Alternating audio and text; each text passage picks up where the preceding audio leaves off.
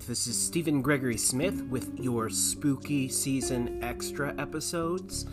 These are episodes that Matthew either probably A, wouldn't watch the movie, or B, was too busy to, and I wanted to get you lots of spooky content for your October. I'll be looking at films that uh, I recommend or I've recently seen. I know that everyone's making their spooky season lists, so I'm here to help you decide without watching the film if this is for you or maybe you want to skip it. All right, so I'm going to take a quick break and we'll be right back.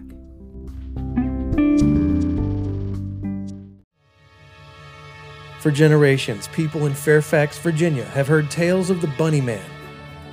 Now, Bunny Man Brewing offers a tasty array of high quality microbrews with a rotation of unique flavors. Come by to have a sample and maybe even catch a glimpse of the legendary hopper. But bring a friend, because you don't ever want to drink alone. Check our hours and see what's on tap at bunnymanbrewing.com. All right. Today is bringing us 1987's Prince of Darkness, written and directed by John Carpenter, starring Donald Pleasence, Victor Wong, Jameson Parker, and Lisa Blount. Uh, this one is the second installment in what Carpenter calls his Apocalypse trilogy, which began with The Thing in 1982 and ends with In the Mouth of Madness, 1994. Um, I love this movie. That being said, not really sure what happens in this movie. Um, the plot, it's there. I must tell you, I must have watched this film. I don't know how many times, y'all. A lot of times. It is the atmosphere, as always with Carpenter, is super creepy. If there's one thing, I mean, he's good at many things, but I love how he just completely the moods that he sets, the tones, his, of course, wonderful soundtracks that are just, you know, some synth vibes that give you dread. Um, so there's, I'm going to try to say what I think happens. Um, there's some green goop in a church. Well, first, there's an old priest who dies holding a box. The box is the key, has the key to some basement thing in which there is a big tube of green goop um, with candles burning candles lit all around it and things like that are always like semantically i go but who lit the candles? And how did this not all catch on fire? And how come the candles how long have those been burning? You know. Nevertheless there's a big swirling tube of of green goo and uh boy we should call the kids from the university to uh figure out what this green goop is about. So, cut to there's people at a university that uh, Victor Wong is teaching, um, and there's an extra credit event uh, happening that they can go do some field readings and tests at this church. So they all go and right from the outset i mean can i tell you how many like cutaway scenes there are in the opening credits that you're like here's almost the whole movie in the opening credits not really, but um, you know things are bad when Alice Cooper is a homeless guy and just like looking creepy and standing around. Um, many homeless people standing around the church very eerily. Uh, like somehow the devil has possessed the homeless, which has very even saying homeless is not what you're supposed to say anymore. Um, and I can't remember what the correct thing is. I, I apologize if I triggered anyone, but at any rate, the um the team is like translating this Bible, but it's not a Bible. It's like a I don't know. I'm not really sure where they get it. I've watched it so many times, I still can't really follow it. Uh, it could be the editing. I don't know. I, I've read the Wikipedia. It kind of loosely makes sense. Anyway, this thing is being translated that tells about what the green goop is, and I guess the main takeaway, and this is probably wrong, but it's something like aliens were here seven million years ago, and uh, something with Satan was here, and he hid this green goop in the Middle East, and Jesus came to like save us, and but Jesus was an alien or something. It doesn't matter. This is what you'll get. There's lots of like demonic possession. There's people are turned into almost zombie like things when they're possessed by this green goop. Um, there is uh, strange murders by these homeless people. Some guy is killed with a bicycle or a unicycle. It's really a weird kill that Alice Cooper does. And I think, as story has it, that Alice Cooper like met John Carpenter. Is like, I want to be in a movie. John was like, Okay, you can be in this movie. And then he's in the movie. he's like, Hey, can I kill somebody? So anyway, that gives you the unicycle murder or whatever it is. Um, there's somehow some kind of uh, guy who is eaten by bugs, and then collapse turns into a heap of bugs. There is a woman who gets pregnant with the green water from Satan. Her belly is big, uh, like she's to have a baby.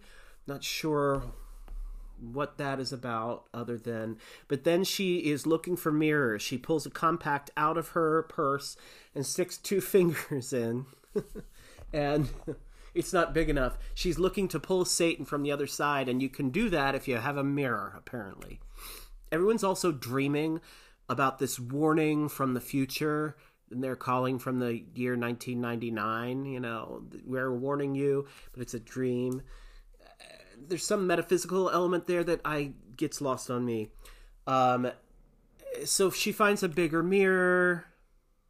There's zombies everywhere. The Lisa Blount gets really upset and she jumps and pushes the blonde girl who's pregnant with Satan's green water baby into the mirror. Then Donald Pleasence, who's been just chewing the scenery, he's a priest, by the way, and you know, getting indignant and yelling, uh, throws an axe and breaks the mirror. So the threat is averted until the next day the the guy who was with Lisa's character wakes up and after having a dream and it's her coming to him in the dream. Okay. This is classic 80s horror.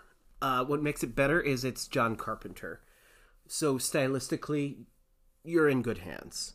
Uh, soundtrack wise, you're in good hands. Acting wise, you know, it's all right, serviceable. There's some fun things. Um, there's some overacting too, Donald Pleasence. Um, but there's it's really enjoyable. I don't know why. It's it's one of my fun places where I can put this movie in and like clean a room. Maybe that's why I don't understand it because I never pay attention, but I have paid attention, trust me. Anyway, so if you're looking for something to put on, I mean it's it's violent, but it's like 1987 violent if that makes sense. Nothing's too too disturbing in this film. Um, it's just kind of a good creep fest, I think. And and John Carpenter, I mean, think about all the other things you could be watching from him besides this as well, and add them to your list. So please put 1982's the thing on your list. You know how graphic that is, and all the effects. And if you have dogs and they don't like barking, don't watch that or mute it during the dog scenes. Um, it's a really hard one for us to watch, but we love it. Uh, and the Mouth of Madness is great. Of course, Halloween, the original. Um, the Fog is one of my favorites. I love The Fog. I don't like the remake, but anyway, you get the idea. John Carpenter uh, is just just one of the best, um, and has contributed so much to the horror landscape over the years. So I would definitely, definitely uh, just check this one out. It's an unsung John Carpenter film, I feel. Um, so, anyway, that is what I think about 1987's The Prince of Darkness. There's also a really cool Indigo Girl song called Prince of Darkness. Check it out if you like the Indigo Girls. Just saying.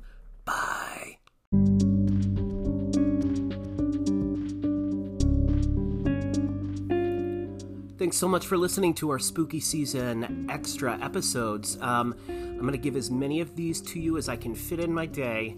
As you can imagine, uh, October through December gets super busy for Conner and Smith here at the Conner and Smith headquarters, with all of our shows being done every year between October and December. But if you want to learn more about us, please visit www.connersmithmusicals.com. Um, that's Conner with an ER. You can find us on social media. We have a YouTube page. Are you subscribed? Click on it. It is Conner and Smith.